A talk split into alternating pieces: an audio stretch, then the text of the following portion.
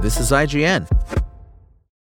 Hi, I'm Daniel, founder of Pretty Litter. Did you know cats tend to hide symptoms of sickness and pain? I learned this the hard way after losing my cat, Gingy. So I created Pretty Litter, a health monitoring litter that helps detect early signs of illness by changing colors, saving you money and potentially your cat's life. Pretty Litter is veterinarian developed, and it's the easiest way to keep tabs on your fur baby's health right at home. Go to prettylitter.com and use code SPOTIFY for 20% off your first order and a free cat toy. Terms and conditions apply. See site for details. As rumors of Nintendo's next gen console grow even louder, the boss of Nintendo of America has pointed to the Nintendo account as a constant during the inevitable transition. Nintendo is expected to launch its next generation console at some point in 2024, with the Switch showing its age at six and a half years old. Development kits are reportedly now with partner studios. Apparently, this Switch 2 can be used in portable mode, like the original Switch, and has an LCD screen as opposed to an OLED screen in order to keep costs down. It also comes with a cartridge slot for physical games. However, the crucial question of backwards compatibility with Nintendo Switch games remains unclear. Nintendo has yet to comment on the reports, but in a new interview with Inverse, Nintendo of America boss Doug Bowser, no, not that Bowser, was asked about it anyway. Here's the question from Inverse there have been reports that Nintendo showed off a successor to the Switch behind closed doors during Gamescom. As we have discussed, the Switch has had a long lifespan and a huge install base. How, when you consider the idea of a successor to the Switch, do you think about helping those people who are on the console transfer to the next platform, while reassuring them that the content and investment in the Switch will somehow transfer to its successor?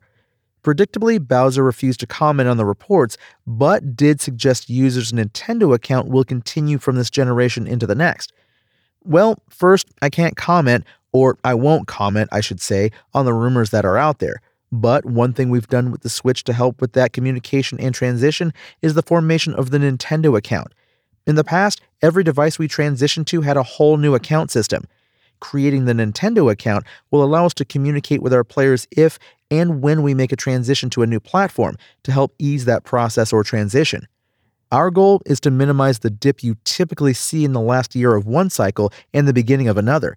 I can't speak to the possible features of a new platform, but the Nintendo account is a strong basis for having that communication as we make the transition.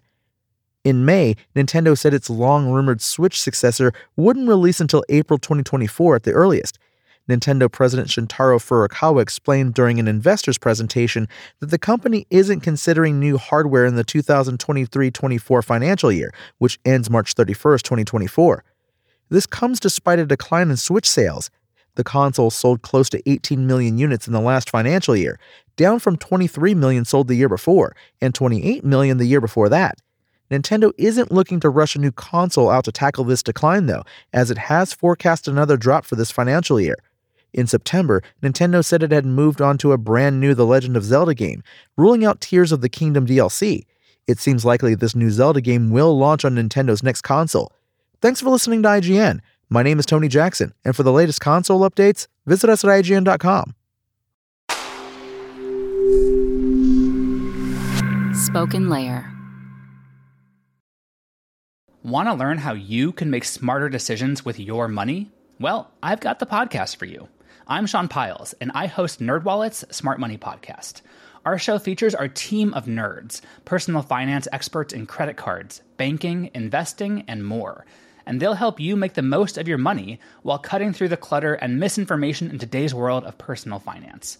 You'll get clarity on strategies to help you build your wealth, invest wisely, shop for financial products, and plan for major life events. Listen to NerdWallet's Smart Money Podcast wherever you get your podcasts.